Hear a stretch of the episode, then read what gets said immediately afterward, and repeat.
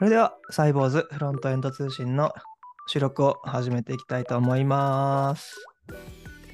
今回はフロントエンドエキスパートチームの自分、那須さんと、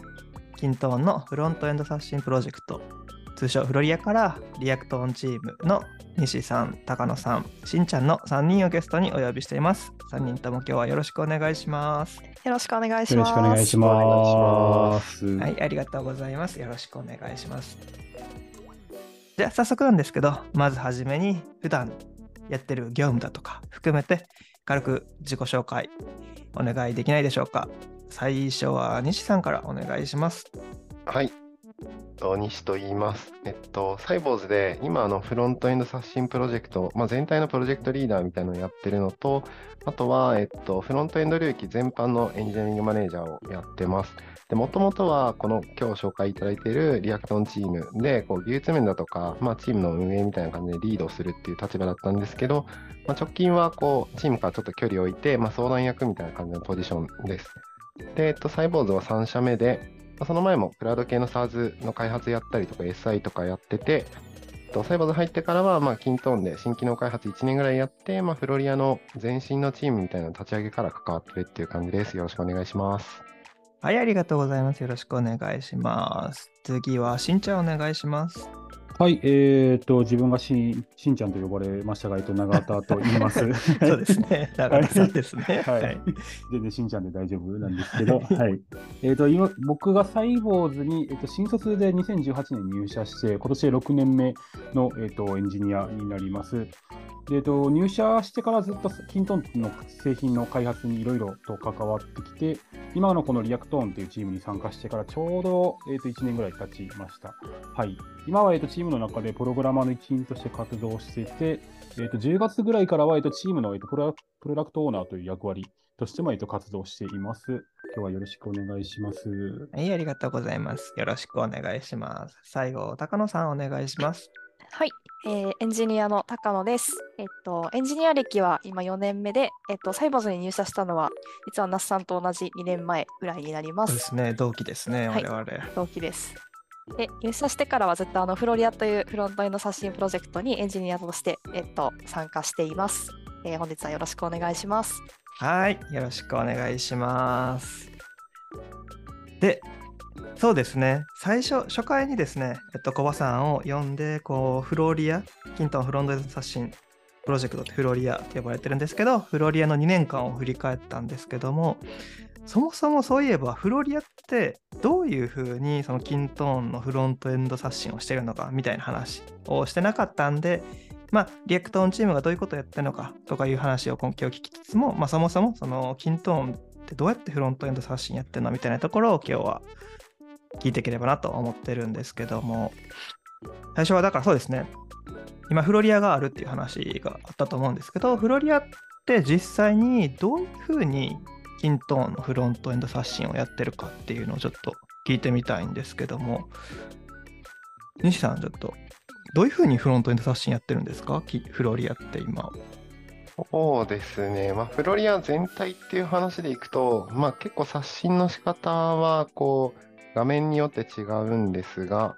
えっと、まあ、デザインをこう刷新しながら、こう、セットで技術刷新もやるっていう画面もあれば、えっと、そうじゃなくて、まあ、デザインとかはもうそのまま、えっと、ただこう、 React 化をするみたいな感じで、こう、やってるチームというか、まあ、画面もあるみたいな感じで、結構その辺は画面の特性だったりとかによって分けてるっていう感じですね。なるほど、なるほど。今、フロントエンド刷新っていうぐらいなんで、まあ、レガシーな、えー環境からモダンな環境に刷新していくみたいなことをやってるのかなと思うんですけども、はい。現状のう技術スタックといいますか、どういうふうな技術が採用されていて、それを今、どんな技術に置き換えていくような形で、フロントエンド刷新ってやられてるんですか？そうですね。まあ、 kintone の既存の、えっと、コード群、まあ、かなりの多くが、 Closure Tools っていう、こう、レガシーなライブラリで書かれてて、うんまあ、これ自体は、こう、あんまり、こう、国内外でもそこまで、こう、使ってる会社がないっていう状況なんですよね。はいそこから、えっと、まあ、もう2019年ぐらいから、えっと、始まってるんですけど、えっと、 React とか TypeScript を使った、まあ、モダンな、えっと、技術スタックに置き換えていくっていうプロジェクトになってます。なるほど、なるほど。ちなみにその Closure Tools、確かにその国内であんまり採用事例聞かないとかもありますし、おそらくこれを聞いてる人たちもあんまりイメージついてない部分も多いかなと思うんですけど、どういった役割のライブラリなのか、いフレームワークなのかわかんないですけど、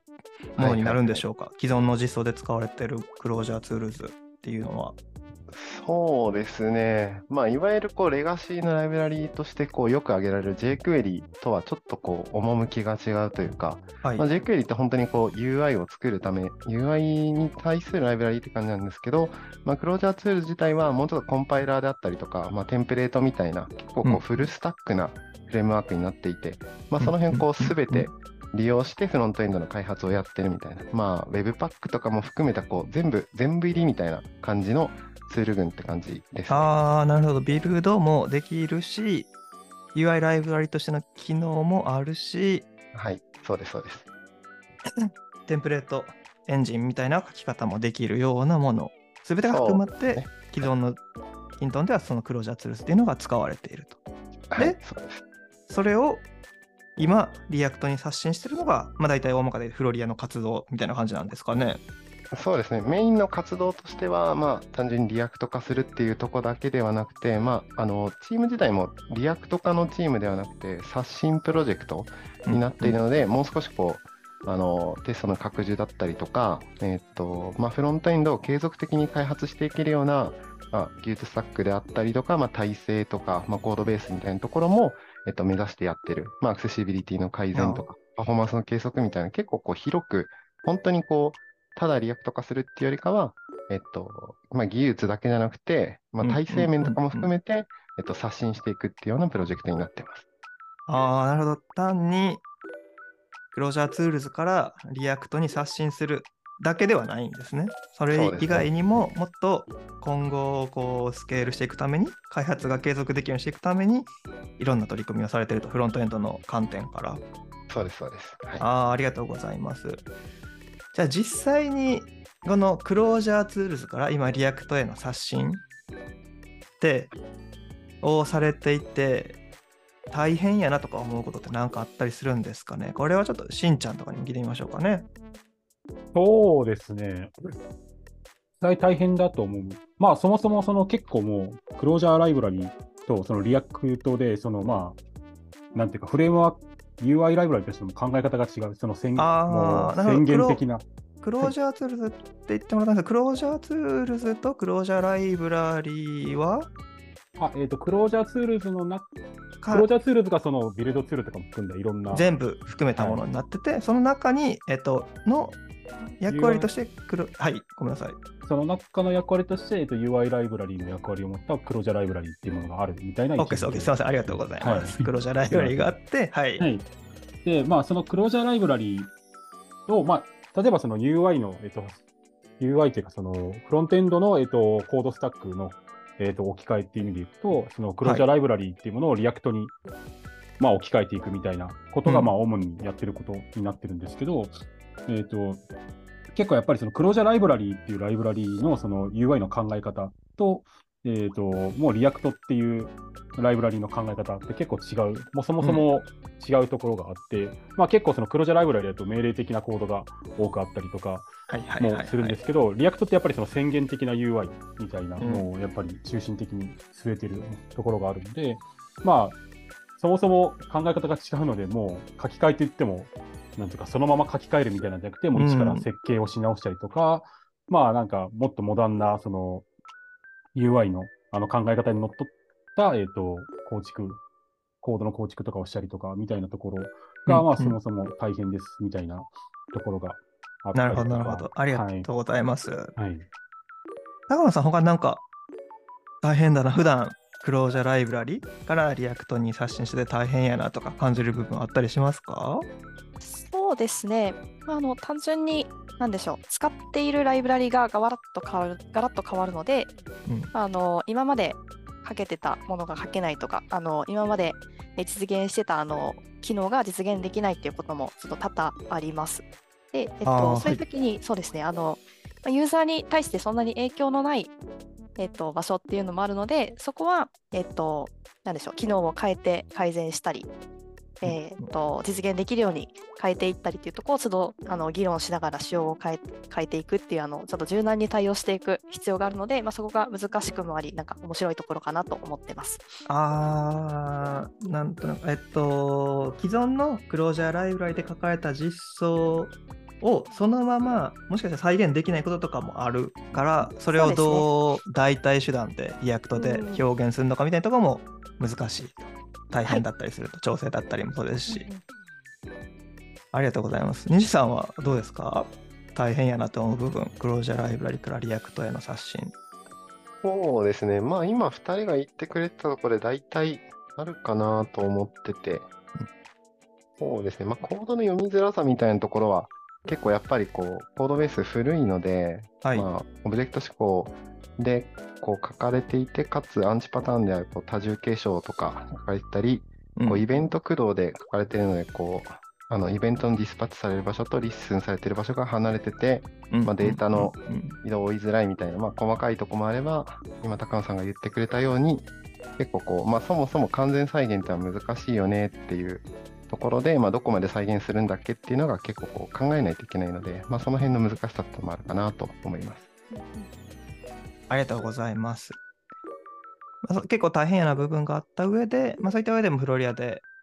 Closure Tools から React へ移行されてるんですけども、まあ、そんな中で Reactone チーム、今日ゲストに来てもらったこの3人の Reactone チームは、フロリアの中では何をやってるチームなんでしょうか？えーっと、そうですね、高野さんに聞いてもいいですか？はい。はい、そうですね、まあ、最近やってることっていう感じでいいですかね？そうですね、最近やってることも含めて、 Reactone チームがやってることって、まず何なんでしょうっていうのを聞いてみたいですね。あーそうですね、まあ、ちょっと、あのー Reactone チームってどんなチームってとこと若干被るかもしれないんですけど、はい。あのーちょっと複雑度とかあの不透明な部分が多いチームっていうのをこ結構長期間にわたって、あのー刷新していくっていうなんか役割を担っています。で、複雑なえっと現機能、機能とかってことですかね。複雑な、そうですね。画面とか機能とか。はい。うんありがとうございます。であとはちょっとあの Reactone っていう文脈から若干それるかもしれないんですけど自分はそのフロリアとしてあのパフォーマンス計測部分のプロジェクトにもちょっと参加していて、あの継続的にパフォーマンスをあの確認してあの改善できるような体制を作っていくっていうのをちょっとやってます。フロントエンドの文脈でというか、フロントエンド部の部分でパフォーマンス計測とかもやられてる、個人、えーチームとは別にやられてる感じなんですね。そうですね。ありがとうございます。まあ、そうですね、せっかく高野さんの今やってることも聞いたん聞いたんで、他にもそうですね、それぞれ直近やってることとかをお聞きしたいんですけど、しんちゃんは直近はどんなことをやられてるんですか？そうですね、えっ、と、リアクトンチームとして、まあ、でもチームの活動に参個人個人が何かをやってるっていうよりは、チームの活動に参加して、あの、開発を進めてるっていうあの側面が強いので、ははい、 Reactone が直近やってる、まあ、 Reactone がそもそもあの主に扱ってる、チームとして主に扱ってる部分っていうのが、その kintone のあの機能の中で、そのアプリっていうその、まあ、データベース、システムを作るみたいな機能があるんですけど、はい。はい、それをまあ作成する画面の、えー、と作成とかそのアプリの設定をするみたいな画面の、えー、と置き換えを主にやっています。というのがまずリアクトンが主にやっていることですと。はいはい、でその中でも特にその、えー、とそのデータベースをそにデータを入力するためのそのホームの画面を、はいあの設定するみたいな機能があるんですけど、そこってその実際にそのキントーンを利用している現場のリーダーの人でも、あのそのホーム画面とかがもう簡単に作れるように、全く技術的な知識がない人でも、そのもうドラッグアンドドロップでそのフィールドっていうその各データの入力パーツみたいなものをあのもう画面上で操作して作るみたいな画面があるんですけども、まあ、そこの、えー、と刷新を主にあのやっているっていうのが今の Reactone チームがやっている活動になります。これ、その、さっきのデータベースを作る部分とかっていう、まあ、 kintone のその機能の部分を Reactone が担当してるってことなんですけども、なんかこれ、たそれえらえっと、 kintone って他にもいろいろ機能があるかなと思うんですけども、その機能の部分を Reactone が担当しようって思ったら、なんか理由があったりするんですかね？そう、そうですね。えっ、と、もともとは、えっ、と、その kintone の画面を書き換えていく上で、まあ、最終的にはすべての画面から、まあ、 Closure Library、Closure Tools をこう、なんていうか、剥がして、まあ、 React に置き換えるっていうことをやりたいんですけど、はい、その特にその kintone って、その特殊な事情として、そのユーザーが独自のそのカスタマイズを、はいはいはい、はい、JavaScript であの適用させるみたいな機能があって、で、それのことを考慮すると、そのカスタマイズが適用される画面の置き換えってすごくやっぱり難しいんですよ。うん、このユーザーが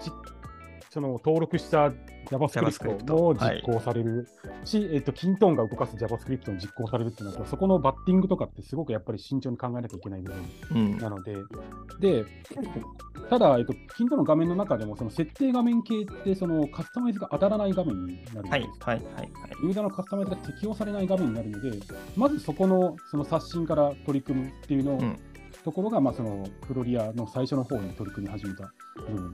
になっていて、で、で、そのうち、そのアプリの設定画面を、えーと、リアクトンが担当しているという感じになってて、うん、他には、他のチームでその、アプリの設定画面じゃなくて、そのキントーン全体のシステムの設定画面みたいなのがあるんですけど、はい、そこの刷新を担当しているチームもあって、そこはそのチームごとに分担して、各々が、えーと、それぞれの画面の、えーと、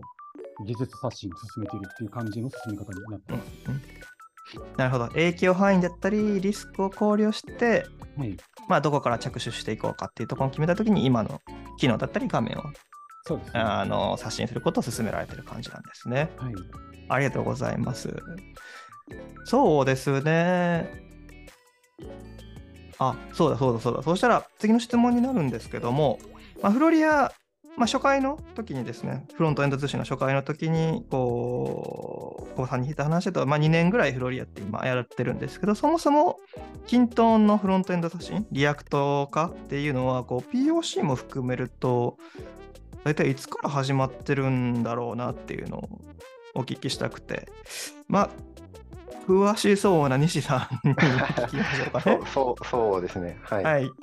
えー、っと、まあ自分が一番長いんで、えー、っと、まあとはいえ自分がいる前から実はちょっと始まってたらしく、えっと古くはですね、はい、えっと2016年、7年ぐらいから、は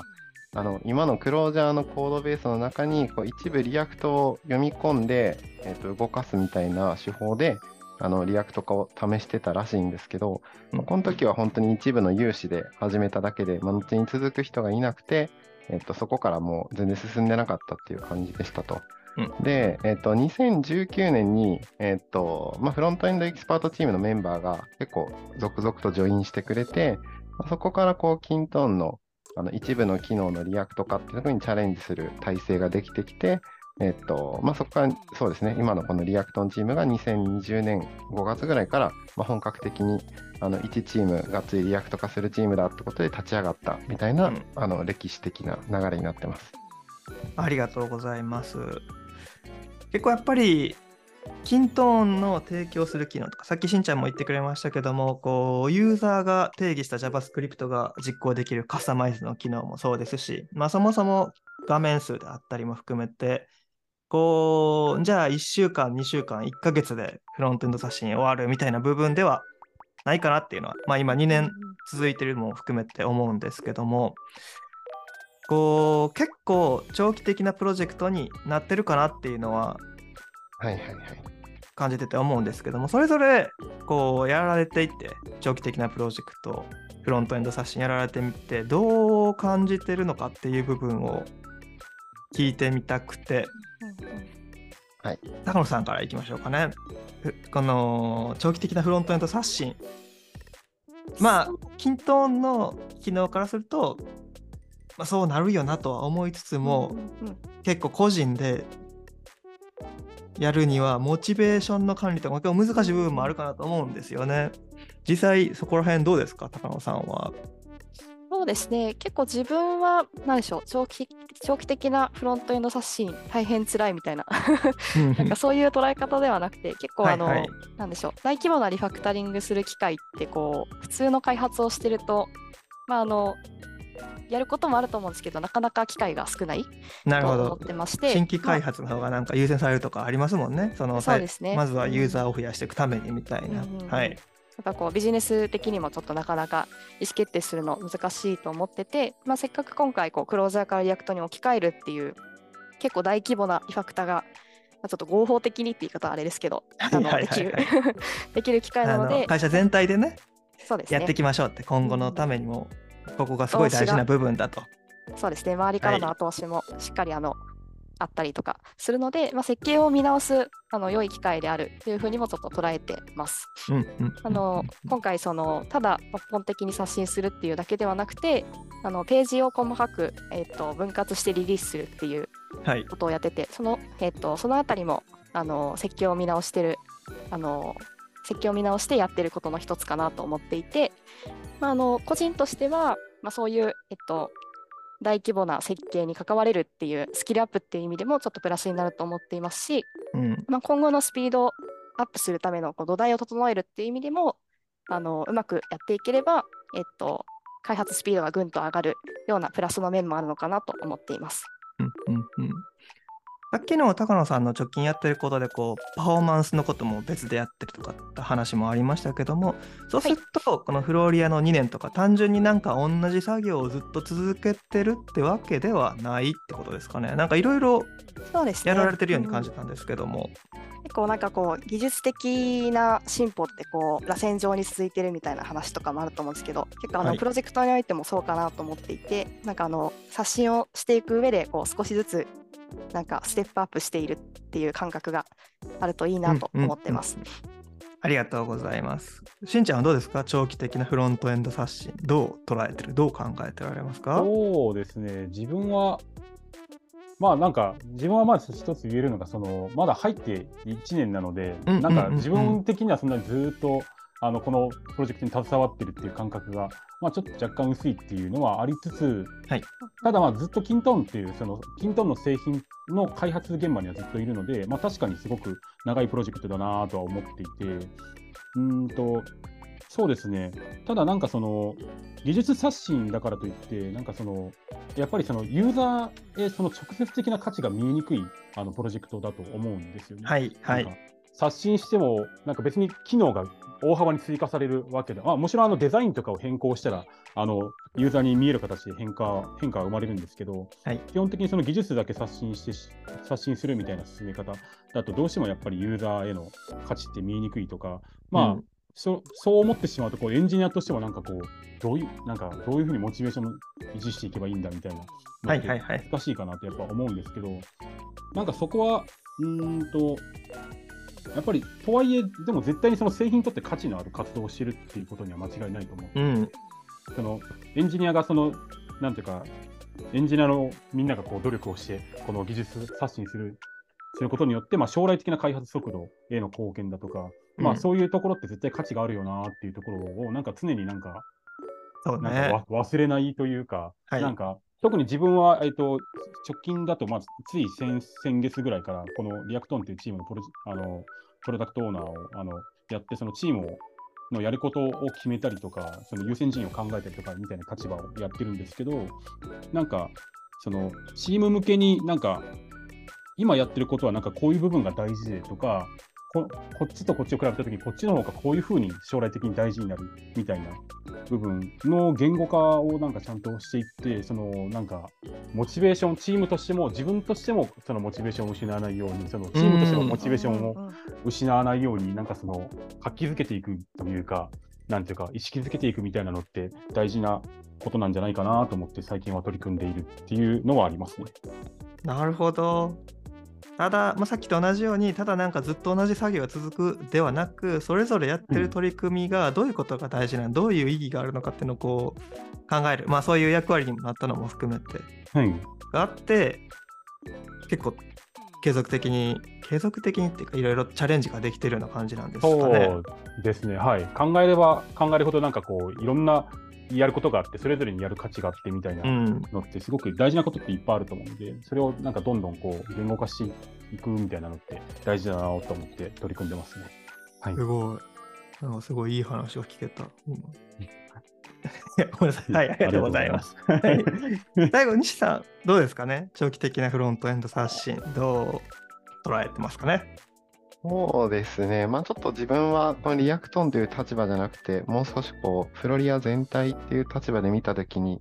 えっと、コメントすると、まあ、 kintone ってこうリリースしてからすでにこう十数年経ってて、まあ、うちこう刷新、まあ、 Reactone の前あ今のフロリアの前身から含めると、もう3年近くこうやってて、まあ、 kintone が世に出てからもう4分の1ぐらいフロントエンド刷新やってるっていう ことになりますと。うん。で、まあ、個人的には二度とこうこんな 大規模な刷新はない方がいいと思ってるんですよね。毎回こうこんなにいっぱいの人にこう関わってもらってやるっていうよりかは、普段からまあちょっとずつ改善していけるっていうのが理想だと思っているので、まあ、二度とこう起こらないようにしたいっていう気持ちもありますと。まあ、とはいえ、えっと、まあ、内部品質上げるってとこも大事なんですけど、えっと、まあ、クロージャーの EOL もこう発表されて、ちょっと早く、えっと、刷新していかなきゃっていう、こう、全社的な温度感みたいなのが高まってるかなと思ってて、まあ、その辺のこう、バランスを考えながらやっていくっていうところが、まあ、ちょっと難しいとこだなと思いながら、こう、はい、やってるっていう感じですね。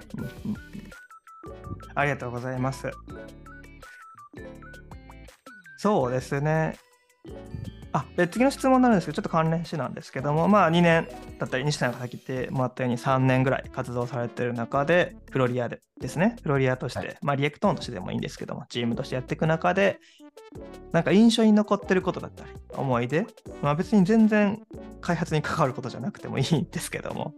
なんか思い出とかあったら、ぜひ2年もあるんでね、なんかいろいろあったかなとは思うので、教えてほしいなと思うんですけども、じゃあ次、西さんからいきましょうかね。西さん、なんかフロリアやってて、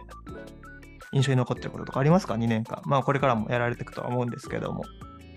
そうですね。まあなんか2つ、2つというか関連するんですけど、あって、はいこう、あの、新卒の採用とかをやってるときに、もうサイボーズでフロントエンド開発やりたいですって言ってくれる人がめちゃめちゃ増えたっていうのはすごく嬉しくて、自分がこう、入社した時って、まあ、中途も含めて、基本的にはウェブエンジニア、まあ、いわゆるこうフロントエンドもバックエンドもやりますっていう人しかこう、サイボーズを応募してくれる人いなかったんですけど、そこがこう増えたっていうのは、やっぱこうフロリアやってきてよかったな、ライブ発信ができてるから結構こう、そこをリーチできててよかったなと思うところと、あとはこう、このプロジェクト自体が、えっと技術刷新をした後に、えっと新機能開発チームにコードベースを渡すんですけど、その人たちがこう今普通に React で新機能開発できてて、こう Closure じゃなくて React で書けて楽しいって言ってくれてるのを見たとき、すごいこう嬉しいなっていうふうに、はい、思いました。確かになんか自分もフロントエンドの面接官やらせてもらってるんですけど、最近は特にめっちゃ面接入るなみたいないのや、本当ですよね。めちゃめちゃ多いですよね。はい。採用面でもそうですし、実際に刷新が、まあ、どこかの画面とかで刷新が終わったところを継続して別チームに委譲移行したときに、その別チームの人らが React で、 Closure から React の変化を楽しんでもらってるというか、はい、そうですね。感想を聞けるところが印象に残っていいってことですね。ありがとうございます。続き、しんちゃんはどうでしょうフロリアの2年。まあ2年、1年って言ってましたけど、1年間ぐらいではい印象に残ってることとか思い出とか。そうですね、印象、まあでも、このフロリアというか、まあ、 Reactone チームに参加するようになってあの思ったのが、そのフロリアって各チームにそのススクラムマスターっていう、あのまあ、チームのその、なんていうか、進め方とかを、なんかその、とか、その、なんていうか、振り返りとかの、なんかその、ファシリテーションをしたりとか、なんかそういうところの、その、なんていうか、サポートをする役職の人が必ずチームに1人ずついるみたいなうん。構成になっていて、でもこれって自分がその、サイボーズに入ってから所属したそのチームで初めて見た、い今でこそその新新機器の開発チームとかにもそのスクラムマスターって一人一人置かれてるみたいな構成になってるんですけど、あそうだそうだそうだ。すみません、ちょっと途中で話したように、新機能開発チームって、まあ、キントーンの開発の中で、まあね、フロリアプロジェクトっていうのもあれば、まあ、通常にキントーンの新規か機能を開発するチームも別であるみたいな感じなんですかね。はい、はい、ありがとうございます。すみません、ちょっと話を。あいえいえ、ありがとうございます。はい。ですけど、なんかその自分がその、まあ、しこの会社に入ってもうすぐ6年ぐらいになるんですけども、い。ろんなチームに、あの所属してきて、うん。初めてそのちゃんとスクラムマスターが各ちっちゃい数数人のチームに1人ずついるみたいな構成に出会って、今までその社内にその1人、2人ぐらいそのすごい優秀なそのスクラムマスターというかアジャイルコーチの方がいらっしゃるなーっていうのは見て、私、まあ、そういう方たちがやられるその研修とかも参加してたんですけど、その各チームに一人一人スクラムマスターがいる構成ってすごいなんか働きやすいなっていうのはすごく残っていて、まあなんかそれはそのフロリアっていうプロジェクトが各チームがかなりその自律的に独立して働けるような構成にあのチームを編成してるっていうのもあって、なんかその各チームのその自立のをなんかその支援する役職のスクラムマスターがいることの効果ってすごくなんかこう大きいなとか、うん、すごいそのチームでその議論が紛糾しちゃって、その揉め、揉め事になりそうになったみたいな場面とかもなんかまあい何回かああるにはあるんですけど、まあそういう時にもすごくそのスクラムマスターがいることでかなり円滑に業務が進んだとか議論が進んだみたいな場面がかなり印象に残っていて、なんかすごいなんか心強いなと思うなっていうのがかなり印象的ですね。なるほど。まあ、開発やっていく中で、チームに一人スクラムマスターって人が開発の流れだったりとかを常に考えてくれてて、はい。そういった部分の整理とかをしてくれてる部分ってがすごい印象に残ってるんですね。そうですねしんちゃん的には、はい、そうです。ありがとうございます。最後、高野さん、はい。ちょっと2人にはすごい真面目でいい話聞けたんで、なんかもっとラフな、なんか、なんかないそうですね、ちょですかっと2年間の2人が思い出。はい、すごい仕事仕事しててちょっと焦り焦ってたんですけど、はい、自分が印象に残ってるのはこうやっぱ四半期に1回ぐらい、はい。あのフロリア全体で Reactone だけじゃなくて他のはいチームの方も集まっての,、あのミートアップっていうのをやって、ああ、いいですね、いいですね。そういうの聞きたかったです。はい、であの、まあ、結構スパンも短いですしこうふ Reactone チームのメンバーでも結構あの拠点がバラバラであの直接あの対面で会う機会ってなかなかない中、まあ、フロリア全体でこう集まる機会がよあの1年に4回設けられているっていうのが結構すごい印象に残ってますね。あのさっきちょっと話にも上がったんですけどあのスクラムマスターの方が各チームにいらっしゃるのでその方たちが結構コンテンツとかを用意してあらかじめ用意してくれていて、まあ、結構チーム内だとなかなか話題に出ないようなこう全体的なこう方針フロリアとしての方針とか、まあ、フロリアとしてここまで刷新頑張ったよねみたいなこうはあのこれからこういうこと頑張っていかないとねみたいなこうほ方向性とかあの振り返りとかっていう議論があの盛んに行われててすごくいい機会だなと思ってます。えっと、ちなみにこれ各拠点、まあバラバラ、はい。結構そうですよね。チームによって、えっと、活動されてる拠点とかバラバラだと思うんですけども、オフラインで集まるって言いましたよね、さっき四半期に1回はフロリアで。これなんか、会場とかってどうなるんですか？どこに集まってるんですか？皆さんは。そうですね。今まではなんかあったんですかね基準。なんか結構 あの投票でこの拠点がいいねみたいなあの会社がある拠点には限られるんですけど、はいはいはい。具体的にはどんなとこで開催されたんですか？この四半4回？そうですね。今まで福岡オフィスで、えーとはい。開催したりあの愛媛の松山オフィスで開催したり、まあ、うん。大阪東京もうん。ありましたし、なんかそれぞれあのチームがいるところにみんな、えー、とチームの誰かが所属しているオフィスにみんなであの出張するみたいなはいはいはいはいはいはい。結構全国で すごいいいですね。実際にそれで、えーフロリアプロジェクトのみんなメンバーと顔を合わせていろいろ話をすすね、まあみたいな、ご飯会があるも食べつつっていう感じで、うんうんすごくはいいい機会だなと思ってます。ありがとうございます。じゃあですね、結構気づいたら目標の30分くらいを過ぎていて、最後の質問になるんですけども、まあ、これ2年間の思い出とかも振り返ったんですけども、まあ、まだまだこれからもですね、多分活動は続けていく感じなのかなとは思っていまして、均等のフロントエンド刷新、まあ、それぞれ意気込みをですね、一言ずつ最後にもらえればなと思ってます。えー高野さんから。はい、そうですね。あの今やっているホーム画面、 Reactone がやっているホーム画面って、すごくあのユーザーにとって触れる機会の多い、まあ、ちょっとあの kintone でも顔みたいな役割の画面なので、あのなるべく早くリリースして価値を届けたいっていうのもありますし、はいまあユーザビリティを損なわないようにやらやらないといけないなっていうあの2つの2つともどちらも大事だなと思ってます。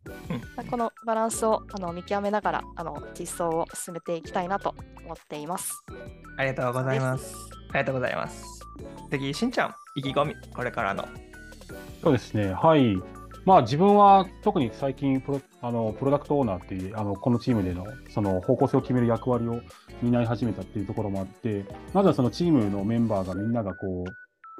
快適に楽しく働けるように、なんていうか、あのまあ、チームがその方向を見失わないように、ちゃんとこっちが、まあ、このチームとしてやるべきことはこっちだよねみたいなところっていうのを、まあ、なんか率いていくところに、やっぱり直近は注力していきたいなと思っていて、で、まあ、高野さんもおっしゃられたように、あのこの今、契約とか取り組んでいるそのホーム画面ってすごく均等にとって、あのなんていうか、価値のコアな部分になるというか、とても重要な機能なので、なるべく早くこの画面を刷新したあのものをあのユーザーの皆さんにお届けできるように、これからもあの取り組んでいきたいと思っております。はい、これからも頑張って ありがとうございます。はい、いい話、終始いい話でしんちゃんの。ありがとうございます。最後、西さん、意気込みを一言お願いします。はい、あのーちょっと2人がすごい真面目に言ってくれたんで、ちょっと自分は、まあ、はい、あの楽しくやっていければいいかなと思ってます。ちょっと任せた感じですね、二人に。まあまあ、楽しくね、開発できるのが一番なんで、は。はいい、そうですね。継続してやっていきます。そうですね。ありがとうございます。はい、今回は Reactone チームの西さん、高野さん、しんちゃんをゲストにお呼びして、まあ、 Reactone チームってどんなことやってるんや、みたいな話をしました。で、感想だったり、要望がありましたらですね、X の方で、ハッシュタグ、CYFE ポッドキャスト、あ CYFE アンダースコアポッドキャストですね。で、つぶやいてもらえると大変嬉しいです。で、サイボウズフロントエンド通信では、まあ、サイボーズの今回見たくフロントエンドの取り組みをワイワイ話してるので、よければまた次回も聞いてみてください。それでは今回はお聞きいただきありがとうございました。ゲストの方も参加してもらってありがとうございました。ありがとうございました。ありがとうございました。